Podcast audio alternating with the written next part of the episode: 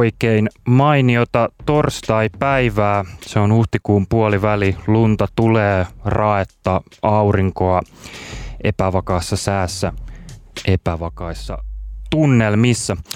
Uusimaan raja on jälleen auki, mutta silti ää, kaikenlaisen hämmennyksen vallassa täällä edelleen on Fed ja Kamari kanssanne. Kuuntelet Radio Helsinkiä ja maanmuuttajia ja seuraavan tunnin ajan pohdiskellaan polttavia kysymyksiä maamme ja maapallomme tilasta. Maanmuuttajat on viikoittainen show, jossa käsitellään meille saapuneita ideoita ja ajatuksia siitä, miten tästä maasta tehtäisiin oikein parempi. Ajatuksia saa laittaa tänne päin tulemaan. Siihen on kaksi väylää. Toinen niistä on puhelinvastaaja, jonka numero on 09 689 97699 sekä sähköpostitse, jonka osoite kuuluu maanmuuttajat at radiohelsinki.fi. Ja mikäli joku asia mieltä askarruttaa tai mielen päällä on joku maailmaa konkreettisesti parantava ehdotus, niin olkaapas hyvä ja laittakaa tänne meille tulemaan. Parhaat ideat pistetään eteenpäin Tradekalle, joka on meidän ohjelmamme tarjoaja kumppani. Tradek puolestaan laatii näistä ehdotuksista jäsenaloitteita, joista sitten jalostuu konkreettisia maata muuttavia toimia. Vaikka koronavirus onkin vienyt huomiota ja mielenkiintoa monesta tärkeästä asiasta, ei näitä asioita ole syytä jättää aivan hunningolle ja käsittelemättä. Yksi polttava puheenaihe, joka on ehkä jäänyt vähän koronan jalkoihin, on ilmastopäästöt ja niiden kanssa puljaaminen. Jotta aihe ei jäisi unholaan nyt koronan aikana eikä varsinkaan sen jälkeen, otamme aiheen tämän viikon jaksossa armottomaan ruodintaan. Tämän viikon aloite, tällä kertaa maili, kuuluukin näin ja sen on lähettänyt Mirkka. Ilmastokompensaatiossa puhutaan nykyään paljon ja esimerkiksi lentomatkustamisessa tällaisia on aika helppokin maksaa, jos mietitään siis sitä, mistä ihminen, joka lennon ostaa, saa esimerkiksi tietoa siitä, mihin ja kelle voi luotettavasti lentoaan kompensoida. Mutta onko olemassa jotain muitakin ympäristökompensaatioita, ja jos on, niin mistähän niistä saisi luotettavasti tietoa? Mun aloite olisikin, voitaisiinko tehdä esimerkiksi kompensaatio.fi-verkkosivu, johon on portaalin omaisesti kerätty kaikki kuluttajalle mahdolliset avoimet ympäristökompensaatiomahdollisuudet. Sitä pitäisi totta kai sitten aina päivittää, ö, ajankohtaiset ö, kompensaatiomahdollisuudet ja poistaa vanhentuneita, jotta sivu olisi mahdollisimman käyttäjäystävällinen, tulisi sellainen fiilis, että sieltä tosiaan löytää hakemaansa tietoa luotettavasti ja helposti. Kiitos. Kiitos tästä hyvästä ehdotuksesta Mirkka. Tätä pohdimme tänään. Silloin aikanaan, kun koronavirus ei täyttänyt vielä sanomalehtien joka riviä, meillä oli suuri yhteinen haaste – ilmastonmuutos tai ilmastokriisi, kuten sitä ihan aiheellisesti on myös nimitetty. No nyt kun koronavirus täyttää jokaisen palstamillin, ilmastonmuutos tapahtuu edelleen ja senpä vuoksi meidän täytyy tästäkin asiasta puhua. Tähän väliin kuunnellaan yksi laulu ja sen jälkeen päästämme tämän viikon vieraat ääneen. Kuuntelet Radio Helsinkiä ja maanmuuttajia. Kuuntelet Radio Helsinkiä ja maanmuuttajia täällä seurannasi Fed ja Kamari. Yksi iso globaali päästöjen aiheuttaja on länsimainen elintaso ja siihen liittyvät mukavuudet, lämpimät asunnot, matkustelu, shoppailu ja ynnä muu. Ja osa näistä on koronan aikaan kenties tilapäisesti jäissä, mutta ihan kaikki ei. Meitä edelleen kannustetaan kuluttamaan, ettei talous pysähtyisi totaalisesti, jos ei muuten niin vaikka kotoa käsin nettishoppaillen. Ja konttia kulkee kohti Suomea, vaikka maailma tuntuisi muuten pysähtyneeltä. Tästä kaikesta syntyy päästöjä, jotka väistämättä kasaantuvat myös yksilön niskaan. Ja miten näiden kanssa sitten tulisi toimia, mitä keinoja ja konkretiaa yksilölle jää? Ja mikä on ylipäätään yksilön vastuu ja mitkä asiat kuuluisi hoitaa isommassa mittakaavassa? Näistä asioista kanssani keskustelemassa tänään tutkijatohtori Jenni Laininen Itä-Suomen yliopistosta sekä kulutuksen ja tuotannon keskuksen johtaja professori Jyri Seppälä Suomen ympäristökeskus Sykestä. Olet myös ilmastopaneelin jäsen. Tervetuloa vieraat. Oletteko molemmat linjoilla? Kyllä. No niin, mainiota. Meillä on täällä tämmöinen hybridimalli tällä kertaa, nimittäin Jenni Laininen on puhelimitse ja tota, äsken tuossa kappaleen aikana vähän soundcheckkailtiin ja tota, ö, oli kysymysmerkki, että kuulemmeko toisiamme, mutta nyt ainakin tota, täällä langoilla molemmat vieraat hyvin kuuluu ja kuulet Jenni myös meitä molempia. Kyllä. No niin, loistavaa. Tervetuloa Radio Helsinkiin. Öm, mennään suoraan ö, asiaan ja tota, lähdetään ö, hieman rautalangan kautta. Nimittäin tänään kun puhutaan ö, päästökompensaatiosta, niin tämä on asia, joka tota, ehkä kaipaa hieman ö, selvennystä. Tässä jo kävi nimittäin ö, radiotoimittajan lapsus, nimittäin käytin päästökompensaation synonyyminä sanaa päästökauppa, mutta tota, tämä on sitten taas asiansa aivan erikseen. Mutta ö, ö, Toisinaan käytetään kuitenkin kuvaavampaa, ehkä vähän tämmöistä epäimartelevaa sanaa päästöyksiköiden kauppa, mutta mikäli mä olen oikein ymmärtänyt, niin siitähän tässä on kyse. Ja päästöjään hyvittääkseen yksilö, yritys tai vaikkapa valtio siirtää rahaa eli ostaa jotain, jotta mitätöisi näitä ö, syntyneitä päästösyntejään. Eli tavallaan pyritään tämmöiseen plus-miinus nolla tilanteeseen. No vieraat, olenko mä ö, lainkaan oikealla jäljillä vai mistä päästökompensaatiossa oikeastaan on kysymys? Miten Jenni koet? Joo, no ihan hyvä, että teit tuon selvennyksen tosiaan päästöjen kompensointi ja päästö, päästökauppa, päästöoikeuksien kauppa on kaksi eri asiaa. Eli päästökompensaatiossa on kyse siitä, että joku taho, oli se sitten yksityishenkilö, yritys tai valtio tai mikä tahansa muu, muu tuota taho, niin haluaa vapaaehtoisesti kompensoida omia tuottamiaan päästöjä.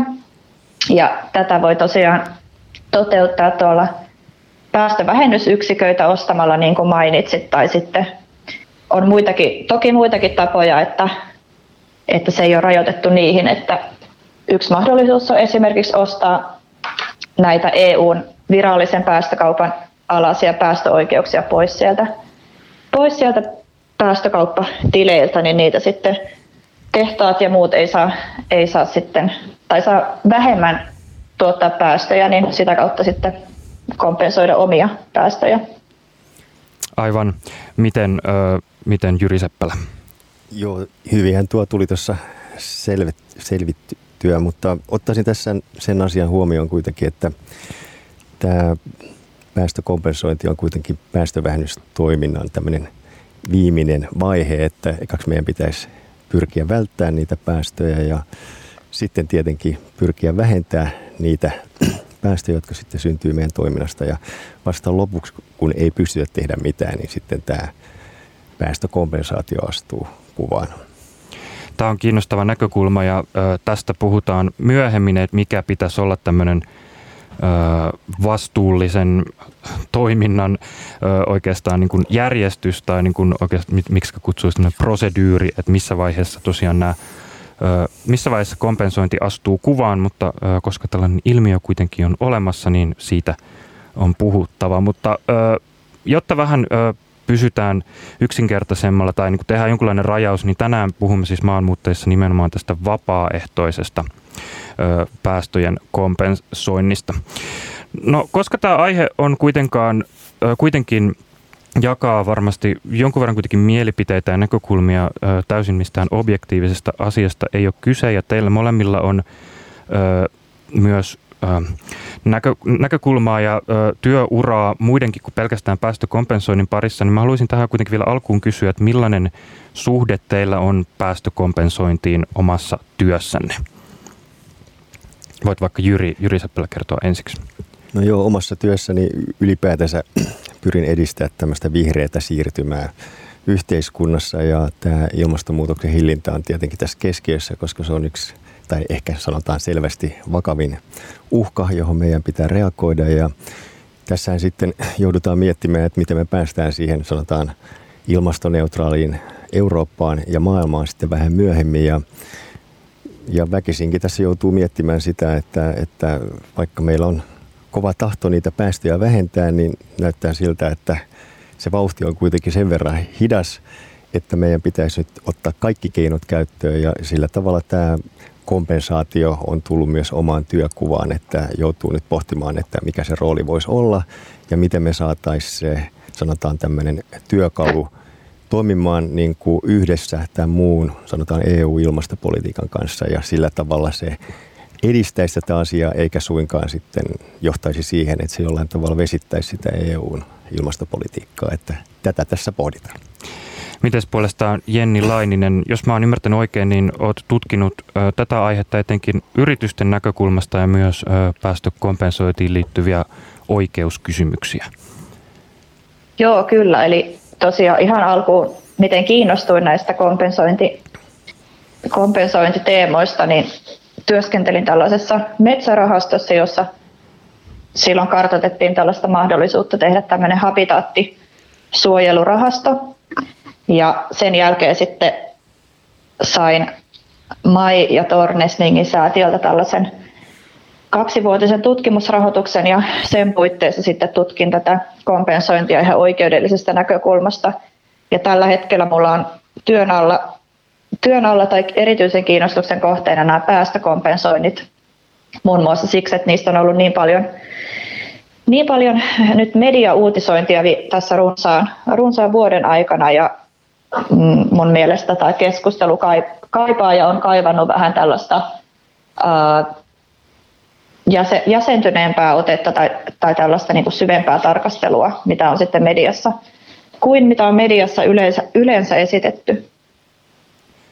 Kyllä, joo, siitä ei kauankaan ole, kun esimerkiksi otsikoissa oli, että Finnair luopui tästä omasta kompensaatiosysteemistään. Mun oletus oli se, että sen takia, että ne vältti tai halusi välttää mahdolliset tulevat ongelmat, mitä siitä olisi saattanut esimerkiksi tämän kompenseitin jalanjäljissä tulla ja tätä keskustelua oli ehkä aika niin kuin hyvälläkin niin kuin virityksellä käynnissä, kunnes sitten, kunnes sitten olo, olosuhteet muuttu radikaalisti, mutta senpä takia tämä asia mielestäni ansaitsee kuitenkin huomionsa, koska tota, tässä on paljon kiinnostavaa. No, mennään näihin kompensaatiomekanismeihin hieman niin kuin konkreettisemmalle tasolle. Mainitsit tuossa alkuun, että on, on päästövähennysyksiköiden kauppaa ynnä muuta tämmöistä niin kuin, edistynyttä termistöä, joka ainakin tälleen niin kuin itselle kuitenkin niin kuin yksilönä ja niin kuin tavallaan yksilökuluttajana tuntuu niin kuin aika kaukaiselle tai vähän ehkä vieraalle ja niin kuin se, millaisena itselle sitten tämä niin kuin kompensaatiotoiminta näyttäytyy, niin on esimerkiksi tällaiset ehkä kaupallisen tai yksityisen sektorin palvelut, kuten vaikka tämä Compensate ja lentoyhtiöiden omat systeemit. Kertokaa meille, että minkälaisia vapaaehtoisia kompensaatiomekanismeja tällä hetkellä meillä on käytössä ja mitä ne, millaisia toimia ne konkreettisesti oikein ovat. Voit vaikka Jenni kertoa. Joo, kiitos. Tuota, siis jos mietitään ihan, että miten tätä kompensointia voi tehdä näin ympäristönäkökulmasta, niin käytännössä siis tarkoittaa sitä, jos mietitään mitä kompensointi tarkoittaa, niin kompensointi tarkoittaa terminä tuotetun, hait, äh, tuotetun haitan äh, vastaavaa hyvää, hyvän tuottamista muualla. Eli toisin sanoen mitataan tai lasketaan ne omat päästöt ja sen jälkeen äh, vähennetään tai sidotaan sitten päästöjä muualla saman verran. Ja käytännössä tämmöiset projektit on esimerkiksi tämmöistä metsän istutusta tai tai kasvatusta tai sitten tällaisia ää, energiatehokkaita niin energiatehokkaampiin ratkaisuihin pyrkiviä hankkeita. Esimerkiksi voi olla Afri- Afrikassa tällaisia, vaihdetaan vanhoja puukäyttöisiä liesiä sitten energiatehokkaampiin malleihin ja sitä kautta saadaan päästövähennyksiä. Ää, käytännössä nämä projektit todentaa joku kolmas taho tyypillisesti ja sitten tämän todennuksen jälkeen niin näistä projekteista voidaan sitten myydä eteenpäin näitä päästövähennys, päästövähennyksiä sitten yrityksille tai kuluttajille. Toki meillä on paljon myös tällaisia ihan kotimaisia erilaisia suojeluhankkeita, esimerkiksi suon, suon suojelua ja muuta, mutta niissä toki täytyy huomioida se, että, että pystytäänkö niissä mittaamaan sitten sitten kunkin, kunkin rahaa antaneen henkilön osuus siitä kompensoinnista, ettei tule tällaista kaksoislaskentaa. Puhutaan tuosta kaksoislaskennasta myös hieman myöhemmin ja muista ö, mahdollisista kompensaatiotoimien kompastuskivistä tai huomioitavista asioista. Tuleeko sinulle Jyri mieleen jotain muita, muuta lisättävää tähän? No joo, kiitos. No mä näkisin, että ylipäätänsä kaikki sellainen toimimi, toiminta, missä voidaan niin kuin näyttää, että pystytään niin kuin päästöjä vähentämään, voi kuulua tämän kompensoinnin piiriin. Että myös ehkä yleisin tapa on ollut myös näiden uusien niin kuin energia, ää, tota, tuotantotapojen niin kuin edistäminen, kuten tuulivoima, varsinkin tuolla jossain EUn ulkopuolella, Intiassa ja tota, Etelä-Amerikassa ja niin edespäin. Ja tota, mun mielestä tässä on kuitenkin tärkeää huomata se, että semmoinen taho, joka sitten omaa tämän hankkeen, niin ennen kuin se pääsee tämän kompensaation piiriin, niin tota, on joku tavallaan kriteeristö, standardi tai joku ohjelma, jossa niin kuin sitten on aika selkeästi niin kuin näytetty toteen, että se hanke pitää sisällään sellaiset piirteet, että se on niin kuin hyväksyttävä. Ja sitten tulee se kolmas osapuoli, joka verifioi, että tämä on ok, tämä kuuluu tähän järjestelmään ja sitten tosiaan niin tämä etenee sillä tavalla, niin kuin Jenni sanoi, että, että tämä, tämä hankkeen omaava henkilö niin sitten ikään kuin rekisteröi ne omat niin kuin päästövähennyksensä ja osittain ne päästövähennysyksiköiksi sitten laitetaan myyntiin. Ja mikä on tärkeintä tässä lopussa vielä se, että sitten kun joku on ostanut ne päästövähennysyksiköt, ne eliminoidaan pois sieltä markkinoilta, ettei niitä voi niin kuin moneen kertaan. Ja mun mielestä tässä on aika, aika iso juttu on se, että nämä kriteerit – ja nyt näitä kriteereitä on nämä vapaaehtoiset toimijat, jotka tässä esimerkiksi on tämmöinen kuin tämä Gold Standard, joka on lähtöisin vähän niin kuin WWFn aloitteesta. Ja sitten on esimerkiksi tämmöinen BCS, joka on ehkä kaikkein eniten ehkä näillä maailmanmarkkinoilla, niin ne on aika tiukasti pitänyt sen lähtökohdan, että, että heillä on tämä uskottava kriteeristö. Ja ja, ja haluaa näyttää, että, että niitä noudatetaan, mutta silti se on vaikeaa. Varmaan tässä myöhemmin tullaan näihin asioihin, mutta tämä tämmöisenä ehkä täydennyksenä vielä tässä kokonaiskuvaan. Mä haluan vielä tässä vaiheessa ö, kysyä nopeasti, että tuosta niin eliminoinnista ja kaksoislaskennasta, että jos nyt otettaisiin esimerkiksi vaikka, että olisi, sanotaan vaikka, mulla olisi vaikka Brasiliassa hehtaarin tota, ala, johon mä istuttaisin metsää ja sitten joku ostaisi multa nyt sen niin kuin hehtaarillisen metsää tämmöisenä niin kuin päästökauppa yksikkönä tai päästövähennysyksikkönä tai niin kuin muuten kompensaatiotoimintana, niin tarkoittaa tämä eliminointi, ö, minkälainen toimi se on, on onko se niin kuin tavoite, ettei sitten esimerkiksi joku toinen osta sitä samaa metsäaluetta ja sitten molemmat on silleen, että hei, että nyt meidän niin kuin päästöt väheni molemmilla saman verran, että tämä niin kuin jotenkin vähän niin kuin korvamerkataan tämä oli se nyt mitä tahansa se niin kuin hyödyke tai joku mitattava asia.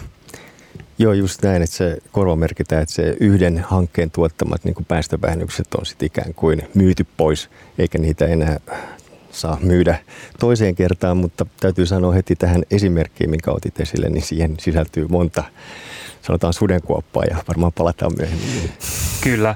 Mennään näihin, näiden, näiden, näiden tota, sudenkuoppien äh, tutkiskeluun aivan tuota pikaa. Kuuntelet Radio Helsinkiä ja maan muuttajia täällä seurannasi Feide Kamari ja tänään juttelemme päästökompensaatiosta ja mulla on täällä äh, kanssani tutkijatohtori Jenni Laininen Itä-Suomen yliopistosta ja kulutuksen ja tuotannon keskuksen johtaja professori Jyri Seppälä.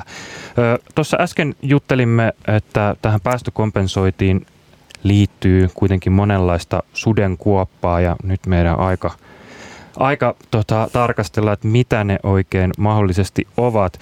Tuossa jo aikaisemmin, kun määriteltiin, että mistä tässä päästökompensoinnissa on oikeasti edes kysymys, niin ö, mainitsitte, että, että tota, tavallaan päästöjä ja haittaa syntyy jossain ja sitten o, tota, sitä hyvitetään yleensä ostamalla esimerkiksi jostain muualta jotain, mikä sitten nämä päästöt kompensoi. Ja on sanottu, että maapallon ja ilmaston kannalta sillä ei ole väliä, missä ne päästökompensaation toimet tapahtuu. Eli jos joku vaikka täällä Helsingissä, esimerkiksi minä, shoppailen oikein menemään tuolta internetistä ja teen vielä siihen päälle useamman ulkomaan reissun mieluiten lentä, lentokoneella, niin tota, voin sitten ostaa vaikka Etelä-Amerikasta jonkun välikäden kautta metsää ja sitä myöten sitten koettaa saada tämän balanssin nollille. Onko tämä näin yksinkertaista niin kuin ilmaston näkökulmasta? Kuuletko Jenni? No, Voit, yes, joo. No e- ehkä niin kuin ilmaston näkökulmasta periaatteessa sillä nyt ei ole merkitystä, jos lasketaan, että meillä on yksi, yksi ilmakehä, joka ei katso niitä valtioiden rajoja, mutta, mutta toki sitten niin kuin tuossa Jyri jo vähän aikaa sitten taisi viitata, niin toki sitten näin juridisesti siellä voi olla haasteita siellä valvonnassa, jos mitä kauempana se projekti tapahtuu ja mitä pidempi se, pidempi se ketju siinä välissä on, niin, niin tältä kannalta se toki, jos olisi mahdollista kotimaisiin projekteihin, niin se olisi varmastikin helpompaa näin niin kuin valvonnallisesti. Kyllä.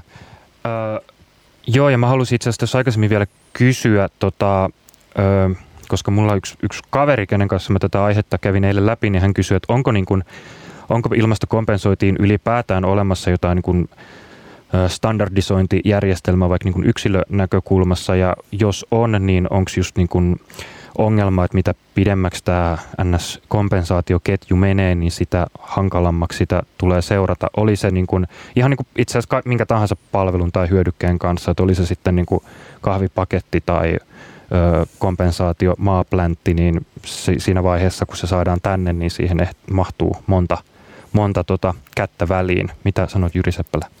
Joo, kyllä tässä on juuri tämä problematiikka, että ikään kuin se läpinäkyvyys ja uskottavuus, mitä varmaan ne tahot, jotka ostaa tämän päästövähennysoikeuden, niin haluaisi sitten itselleen tiedoksi, että tämä nyt on hyvä juttu, että tällä todella vähennetään päästöjä. Ja sitä varten nämä, sanotaan vapaaehtoisiin markkinoihin perustuvat kompensaatiot, niin ne ovat olleet aktiivisia luomaan selkeät kriteerit – mitkä pitää täyttyä, jotta nämä päästövähennysyksiköt olisivat hyväksyttäviä. Ja, ja tässä suhteessa niin nämä päästövähennysyksiköt on tällä hetkellä tietenkin mielellään haluttu sinne, sanotaan kehitysmaihin, sanotaan Euroopan raja ulkopuolelle, jossa ne kohteet on ollut myöskin edullisia. Sanotaan ne päästöväähennysyksiköiden hinnat on ollut sitten edullisempia kuin se, että EU-ssa, koska EUhan nyt kuitenkin haluaa olla tässä ilmastonmuutoksen hillinnässä edelläkävijä ja täällä on oma niin kuin järjestelmä. Ja nyt se ajatus siis se, että onko, onko järkevää, että niitä päästövähennyskompensaatioita tehtäisiin EU-ssa tai Suomessa tai sitten EU-ulkopuolella, niin tämä on aika kinkkinen juttu. Että periaatteessa EUn ilmastopolitiikkahan vie tätä asiaa ilman tätä tämmöistä niin kuin vapaaehtoista päästökompensaatioajatusta ja, ja, ja nyt se on aika iso juttu, että miten me saadaan nyt tämmöinen niin kuin kohde mahdutettua tänne EUn sisälle, että se täyttää nämä tietyt kriteerit, mitä nämä, nämä, niin kuin nämä vapaaehtoiset toimijatkin pitävät yllä. Ja sitten toisaalta taas niin kuin EU-rajojen ulkopuolella olevat kohteet, siinä on semmoinen aina se ongelma, että onko niin kuin lisäisiä. Se tarkoittaa siis sitä, että, että siellä sitten todellakin tapahtuu jotain semmoista, mitä muuten ei tapahtuisi. Et se on se yksi iso juttu ja tämä, on yksi semmoinen kriteeri, mikä pitäisi niin kuin osoittaa. Ja tämä, tämä liittyy myös siihen, että tämän seurauksena sitten, että miten tämä toteutuu, niin siinä on myös se oma laskentajärjestelmä, että miten me sitten ikään kuin määritellään se saavutettu päästövähennys. Niin äh, tässä on niin kuin monta muutakin, että sen pitää olla niin kuin todellista ja sitten se pystytään niin kuin mittaamaan. Ja nyt on kaikkein tärkein juttu vielä sitten, että onko ne pysyviä. Ja tässä ollaan nyt semmoisen maailman kanssa tekemisissä, että, että Suomessakin on heitetty aika, aika innokkaasti sitä, että että tämä niin kuin maankäyttösektori, eli tämmöiset metsien hiilinielujen kasvattaminen kuuluisi tähän, mutta sitten ollaan sitä mieltä, että sitten metsää voitaisiin kuitenkin talouskäyttöön niin kuin käyttää ja, ja sen seurauksena niin tämä yleinen vaatimus, joka näissä on, että se on sata vuotta pois ilmakehästä se ikään kuin maksettu päästövähennysyksikkö, niin tämä on hyvin kyseenalaista sitten, jos esimerkiksi sitten 50 vuoden kuluttua hakataan metsä. Ja, ja tämä on niin kuin se iso juttu, jonka takia nämä maankäyttösektorin asiat on vielä oikeastaan vähän niin kuin tulemassa. ja niin kuin keskustelualla. Ja sen takia nämä, nämä toimenpiteet on kohdentunut näihin sanotaan perinteisten fossiilisten päästöjen niin kuin tavallaan vähennykseen. Ne on ollut helpommin mitattavissa, seurattavissa ja verifioitavissa. Eli tämä tämmöinen iso kuva. Puhutaan kohta vielä tarkemmin tuosta ehkä kotimaisesta näkökulmasta ja ö, tästä vihreän kullan myytistä ja ö, muusta niin kun, ö, meille ehkä niin kun, meille lähempänä olevasta. Mä vielä haluan kysyä tuossa, kun ö, mainitsit Jyri että et, täytyy niin kun olla varma, että onko nämä toimet, sanotko sen niin lisäisiä, tarkoittaako se, niin kun, että, että esimerkiksi... Ö, istutetaan aktiivisesti vaikka metsää jonnekin, mihin se ei vaikka luonnostaan kasvaisi niin kuin ilman istuttamista vai minkälainen, onko jotain vastaavaa esimerkkiä? Joo, just näin, että jos, jos meillä on ollut esimerkiksi joku alue ihan toisessa maankäyttöluokassa, esimerkiksi ihan tuommoisena joutomaana ja se siinä varmaan pysyisikin, mutta sitten jos siinä niin kuin uudestaan istutetaan se metsä, niin sitten se on niin kuin tämmöinen lisäinen. Mutta semmoinen ajatus, että, että me tavallaan istutetaan puuta niin kuin metsätalousmaahan, johon nyt kuitenkin jollain aikavälillä tulisi ihan luontaisestikin puut, niin se ei kuulu tämän piiriin. Aivan. No mä haluan kysyä, jatkaa vähän tästä niin kuin oikeusnäkökulmasta ja juridiikasta. Mä oon lukenut ilmiöstä nimeltä carbon colonialism, eli on alueita, joissa tämä päästökompensointi on ehkä järkevää ja hedelmällistä myös ihan niin kuin bisnesnäkökulmasta ja se ei myöskään ole aina ihan niin kuin täysin ongelmatonta, koska siitä saattaa kärsiä esimerkiksi alueen alkuperäiset asukkaat ja kansat ja heidän elinkeinot ynnä muut. Ja, ö, Jenni Laininen, ö, myös ö, asiaa ainakin jonkun verran tutkinut myös niin kuin biodiversiteettinäkökulmasta, ja tämä on sellainen, mikä mua kiinnostaa, että onko niin kuin esimerkiksi tämmöisen päästökompensoinnin ö, tavallaan riski se, että me saadaan sitten jonnekin päin maailmaa esimerkiksi niin kuin tämmöisiä jotain niin kuin kompensaatioplantaaseja, jotka sitten edesauttaa mahdollisesti jotain muuta ympäristöongelmaa, että, että niin kuin ilmiönä se, että me täällä nyt tuprutellaan menemään ja sitten jonnekin, tota, jonnekin maailmalle sitten tehdään semmoisia vähän niin kuin vaan, no tavallaan semmoista niin kuin mono, mono tota, kulttuurimetsää, joka sitten ei välttämättä muuten ole niin kuin ympäristön kannalta järkevää. Onko tämä niin kuin totta tai onko tämä niin kuin lainkaan oikeilla jäljillä, Jenni? No to- toki, toki siinä näissä niin kuin projekteissa voi olla kaikenlaisia sivuvaikutuksia.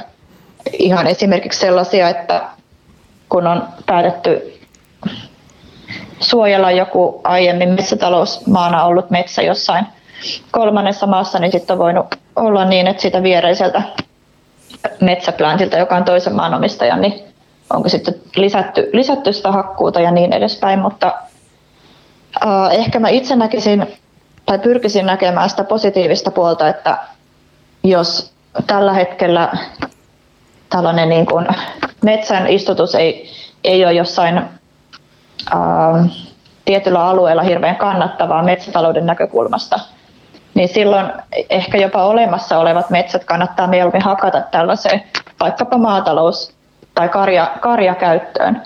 Et toisaalta jos nämä vapaaehtoiset kompensointiprojektit tuo sitten rahallista arvoa näille niin kuin huonojen, metsätalouden kannalta huonojen metsien säilyttämiselle, niin ehkä se sitä kautta voi kuitenkin edesauttaa sitä, sitä myös sen paikallisen, paikallisen yhteisön tavallaan keinovalikoimaa, että heidän ei ole välttämättä pakko perustaa tai pakko sitten käyttää sitä maata siihen maataloustarkoitukseen, vaan voidaan jättää sitten ihan tämmöinen ää, niin kuin metsäkin sinne. Tuleeko sinulle Jyri Seppälä tähän jotain mieleen lisättävää? No joo, ihan samaa mieltä kuin Jenni, että tämmöinen positiivinen sanotaan kompensaatiohanke toivon mukaan sitten pystyisi, pystyisi myös tukemaan sen paikallisen sanotaan väestön niin kuin elinkeinomahdollisuuksia, mutta tässä kieltämättä voi olla niin kuin semmoinen vaara, että, että esimerkiksi joku alue ikään kuin varataan sitten tähän hiili, hiilikompensaation piiriin ja jollain tavalla sitten se rajoittaa niiden ihmisten käyttömahdollisuuksia. Ja silloin me tullaan heti tämmöiseen, niin kuin tämmöiseen ristiriitatilanteeseen. Että sanotaan näin, että tämä on varmaan semmoinen asia, joka kyllä varmaan jollain tavalla tulee keskustelun alla, ainakin joissakin hankkeissa. Puhutaan tuosta ja metsistä vielä kohta lisää, mutta tota, ähm, meille tuli studioon myös viesti äh, tuolta nettisivun kautta joka kuuluu näin. Yksilöiden vastuusta. Nostakaa esiin, että kaikki teollisuuden tuotantoketjut päätyvät meille kuluttajille ja me kuluttajat rahoitamme teollisuuden tuotannot. Ei teollisuus itse ole aiheuttanut ilmastoongelmaa, se tuottaa vain, mitä me kuluttajat hyödynnämme. Siten kuluttajilla on erittäin suuri valta päästöjen määrään. Kyllä kuluttajille pitää uskaltaa kertoa heidän määrääviin, määräävin ja kriittisin merkitys sekä ilmaston lämpenemiseen että sen ratkaisukykyynkin. Terveisin Ismo. Kyllä, ja puhutaan hetki kuitenkin yrityksistä. Muistetaan tämä näkökulma, että mitä varten yritykset palvelujaan tuottavat. Jenni Lainen, olet kirjoittanut, että lainsäädäntö on usein kaukana siitä, että yrityksiä voitaisiin pakottaa tai ainakin aggressiivisemmin ohjailla kompensoimaan päästöjä vapaaehtoisuuden sijaan. Ja ehkä Jyri myös vähän mainitsi tällaisesta, että, että, että miten voidaan huolehtia, että nämä päästötavoitteet – voitaisiin saavuttaa. Tota, mä haluaisin nyt ihan alkuun kysyä, että minkä verran yritykset vapaaehtoisesti kompensoi päästöjään tällä hetkellä, etenkin tämmöinen niin kuin, öö, miten sitä nyt sanoisi, tämmöinen savupiipputeollisuus, mistä niin kuin, ainakin niin kuin ehkä näkyvämmin tulee meillä niin kuin tavaraa ilmakehään. Voit vaikka Jyri aloittaa. No joo, silloin kun puhutaan tästä savupiipputeollisuudesta ja sitten tämmöisistä suurista energiatuotantolaitoksista, niin niillä ainakin EU:ssa on tämä päästökauppajärjestelmä. Mutta nyt on huomannut, että jotkut jopa metsä, metsäyritykset ovat ottaneet tavoitteekseen tämän hiilineutraalisuuden ja silloin tulee mieleen, että käyttävätkö he kaiken sitten tämän kompensaationsa siihen päästökauppajärjestelmän kautta tapahtuvaksi tai sitten, että avaavatko he myöskin näitä vapaaehtoisia keinoja, se jää nähtäväksi.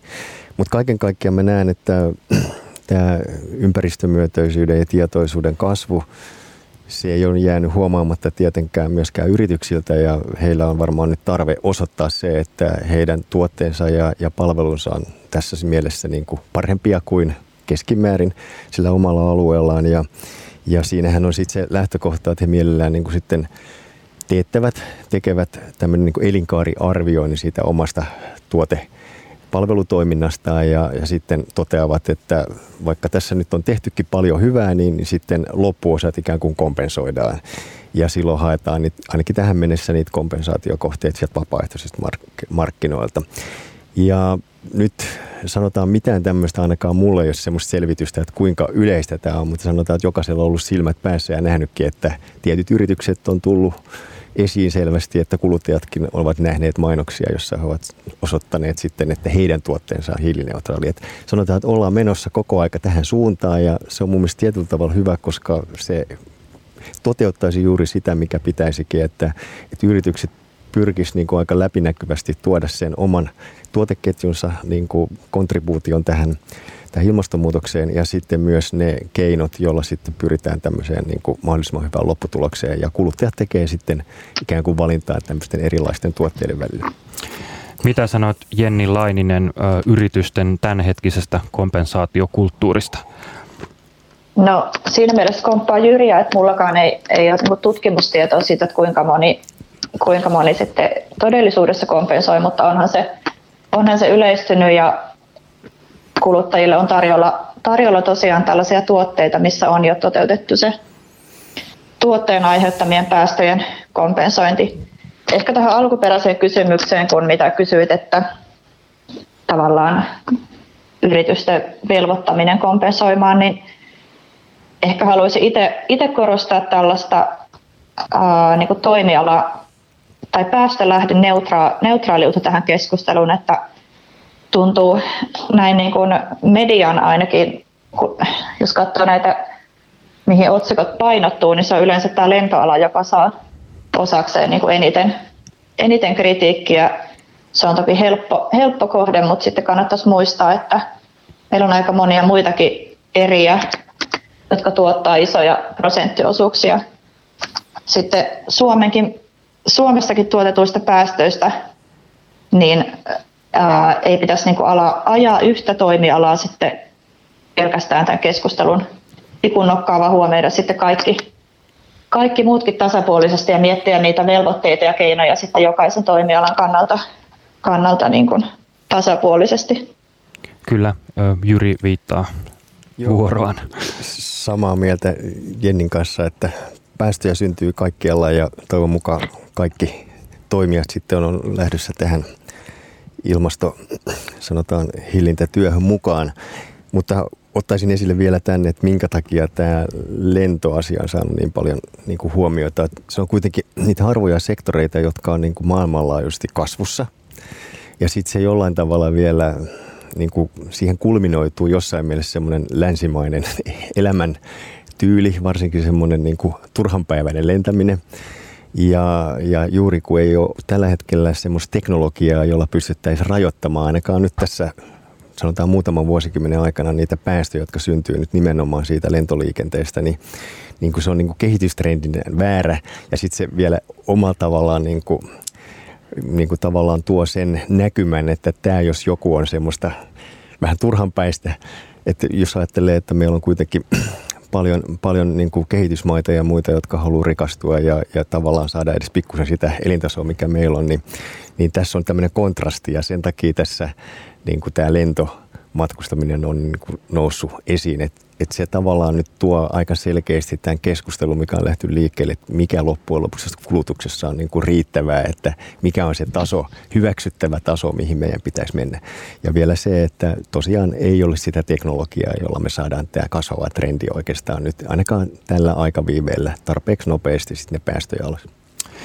Mulle tulee mieleen tälle niin kuluttajan näkökulmasta, että ollaanko me sitten kuitenkin niin kuin, ö, joko niin kuin mukavuuden halusia, no sitä varmasti, mutta myös, niin kuin, että ollaanko me myös vähän ehkä tota hassuja kuluttajia, kuluttajina, koska me myös mennään tällaiseen, ö, tai me niin kuin ostetaan niin mukisematta esimerkiksi ajatus tästä niin kuin hiilineutraaliudesta sen sijaan, että me vaadittaisiin esimerkiksi yrityksiltä pienempiä päästöjä, että heti kun vaikka maitopurkit laitetaan kartonkipintaisiksi tai jauheliha onkin vihreässä paketissa, niin meille tulee semmoinen niin kuin olo, että no ei tämä ollutkaan niin paha, että voidaan niin kuin jatkaa samaa mal, samalla mallilla.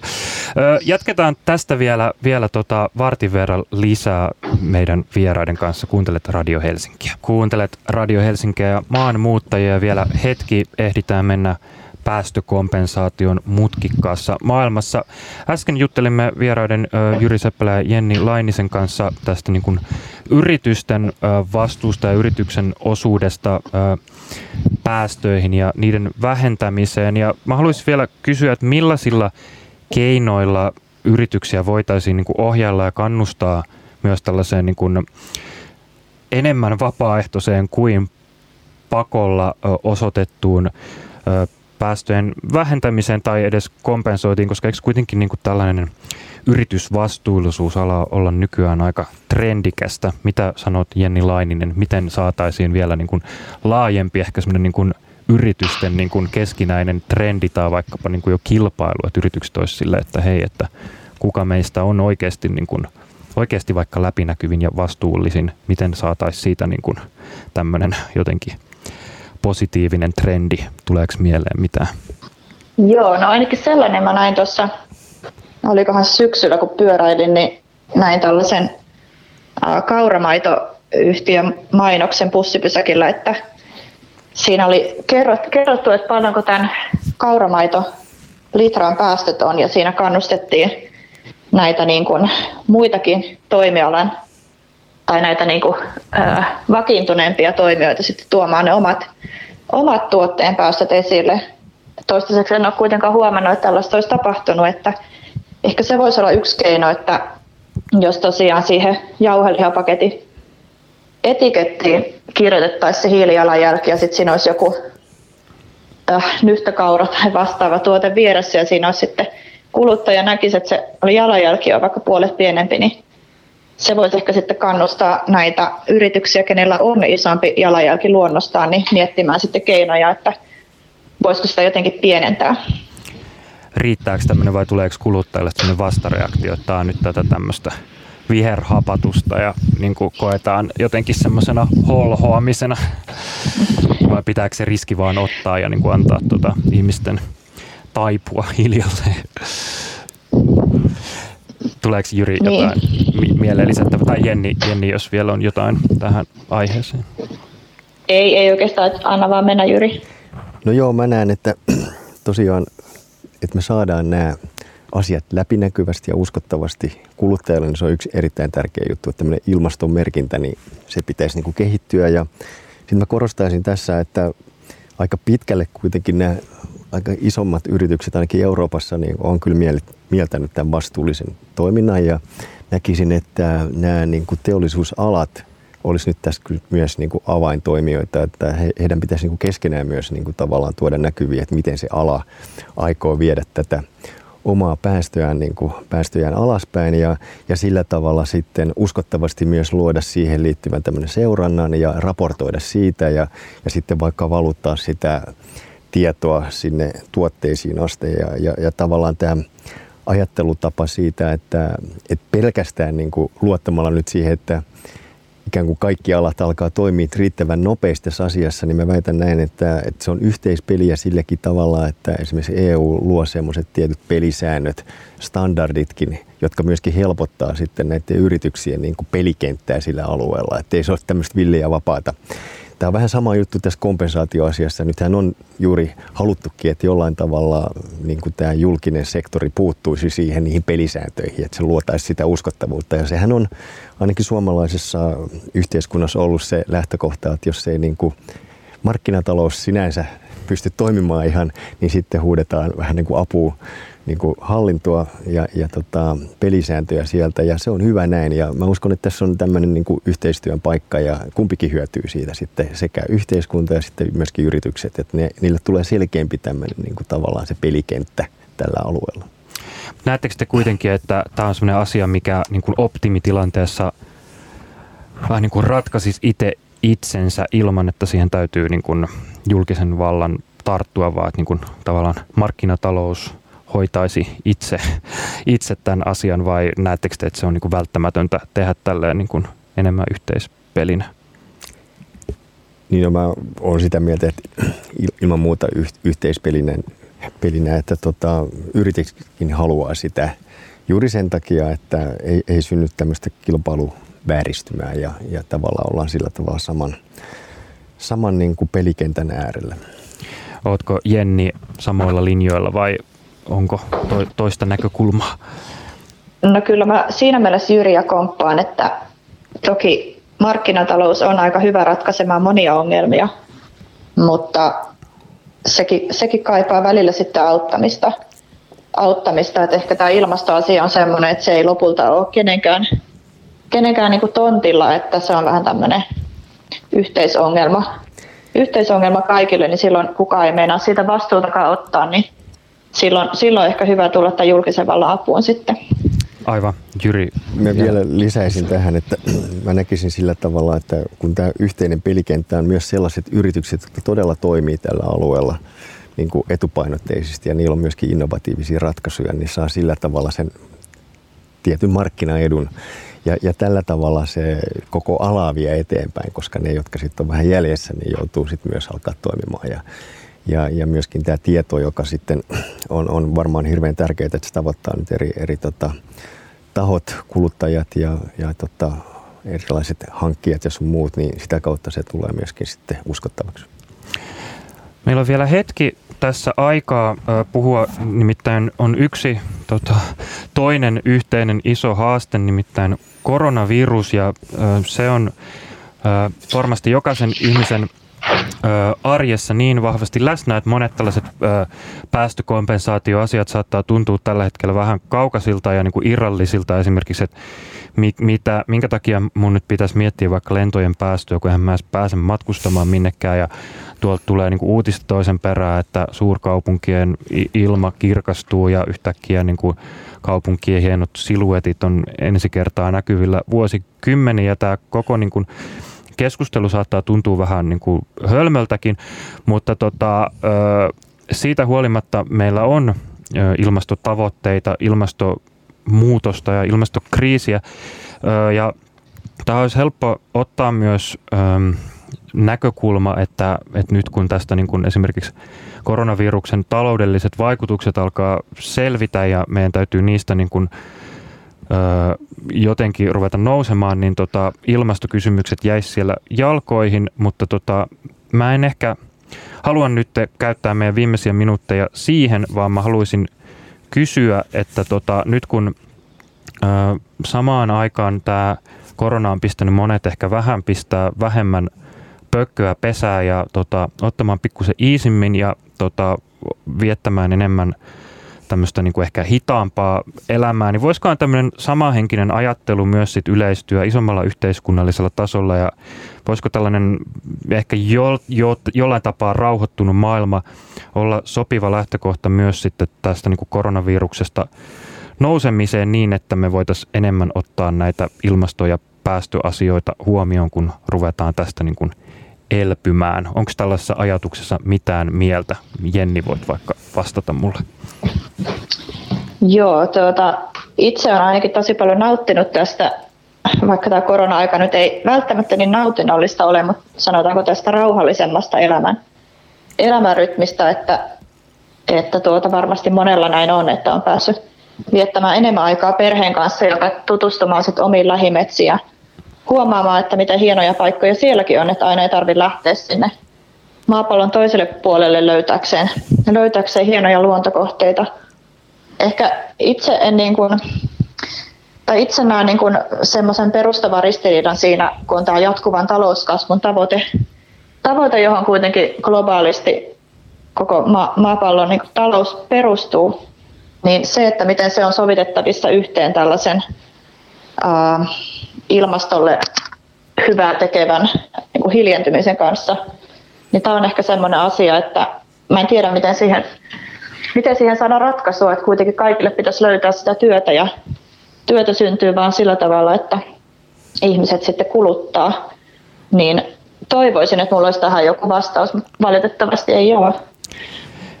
Se on ymmärrettävää, koska tota, kysymys on var, varmaan niin kuin monen mielessä ja niin kuin samanlainen solmu. Tuleeko Jyri sulle mitään mieleen näkökulmia tästä? No samaa mieltä kuin Jenni, että kyllähän tämä meidän talousjärjestelmä perustuu hyvin pitkälle siihen, että me kulutetaan tietty määrä ja, ja se, että yksi, kaksi ihmiset löytäisi ihan uudet arvot ja kulutus vähenisi, niin kyllähän se aika, aika nopeasti tarkoittaisi melkoisia, sanotaan, työttömyysmääriä sun muuta. Ja mun mielestä tämä iso kysymys on nyt tämän koronavirus kriisin jälkeen on se, että miten me päästään siihen vihreeseen siirtymään. Että samaan aikaan me ymmärretään, että kuluttaa tietyllä tavalla pitää, mutta meidän pitäisi kuluttaa sillä tavalla, että se aiheuttaa hyvin vähän tai koko aika vähemmän niin kuin, tota, paineita sinne ympäristön suuntaan ja, ja luoda tämmöinen niin kuin positiivinen, sanotaan, kierre, että me mennään koko aika niin kuin kohti parempaa kuluttamista. Sanotaan näin, että tässä on tosi paljon haasteita ja toivottavasti EU tulee pitämään tästä Green Dealistään huolta, jolla se on kuitenkin halunnut viedä tätä muutosta eteenpäin siten, että ne toimijat, jotka ottaa tämän ilmastonmuutoksen hillinnänkin vakavasti, tulisivat sitten hyötymään myös taloudellisesti tässä tukiasiassa.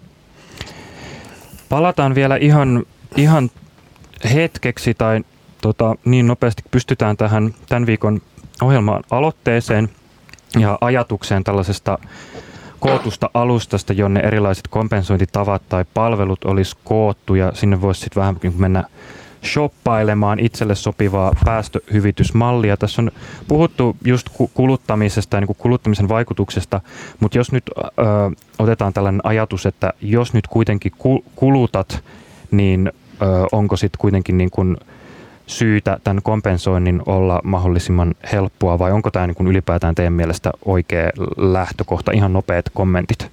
Voit vaikka Jyri heittää. No sanotaan näin, että tässä sekavassa maailmantilanteessa niin varmaan tämmöinen on, on ymmärrettävää, että tähän on, on kaipuu ja, ja, ja se tarve on olemassa ja mun mielestä nyt se on se iso juttu, että kuinka tämä järjestetään, koska nythän sanotaan näin, yksilö joutuu kuitenkin varmaan aikamoiseen tilanteeseen, jos ei siinä ole selkeitä pelisääntöjä. Mistä se erottaa sitten, kuka kaikkein niin kuin parhaiten pystyy sitten kuitenkin näitä uskottavasti niin kuin osoittamaan, että asiat on kunnossa. Ja tämä on semmoinen tietty kysymysmerkki. Mutta ilman muuta tämä tarve on olemassa ja nyt pitäisi miettiä, että miten saataisiin tämä sitten tyydytettyä mahdollisimman hyvin. Mitä sanot Jenni Laininen? Joo, no kyllä mun mielestä kaikki tällaiset konkreettiset toimet, jotka selkeyttää ja helpottaa kompensointia ja tuo niitä pelisääntöjä kirkkaaksi. Olisi sitten joku tämmöinen yhteinen kotimainen rekisteri, rekisteri niille vapaaehtoisille päästöhyvityksille tai, tai joku tämmöinen muu vastaava koottu, koottu ja keskitetty ja jonkun tahon no, valvoma tai jollain tavalla seuraama paikka, niin se on varmasti ihan hyväksi. Ja palauttaa ehkä sitten kuluttajienkin luottamusta näihin kompensointitoimiin. Kyllä vaan. Minä kiitän lämpimästi tästä tunnista, mitä sain kanssanne tästä kiinnostavasta aiheesta viettää. Tästä olisi helposti saatu menemään tunti, jos toinenkin, ellei kolmas. Ja ö, toivottavasti näillä ideoilla ja ajatuksilla ö, päästään tässä asiassa myös meidän kuulijoiden kanssa vähän eteenpäin. Me heitetään tämä pallo nyt Tradekalle eteenpäin ja ö, tota, toivottavasti näillä työkalu tota, tai näillä vinkkeillä meidän kompensointityökalupakki vähän vielä terävöityy. Kiitos lämpimästi tutkijatohtori Jenni Laininen Itä-Suomen yliopistosta ja kulutuksen ja tuotannon keskuksen johtaja professori Jyri Seppälä, että pääsitte maanmuuttajiin. Kiitos.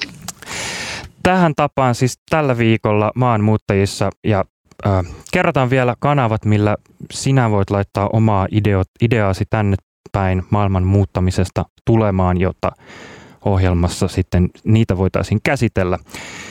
Kanavat kuuluu näin. Puhelimitse numeroon 09 689 97 699 ja sähköpostiosoite on maanmuuttajat at radiohelsinki.fi. Kiitos ja kuulemiin. Minä olin Feide Kamari ja ensi torstaina jatkamme tästä.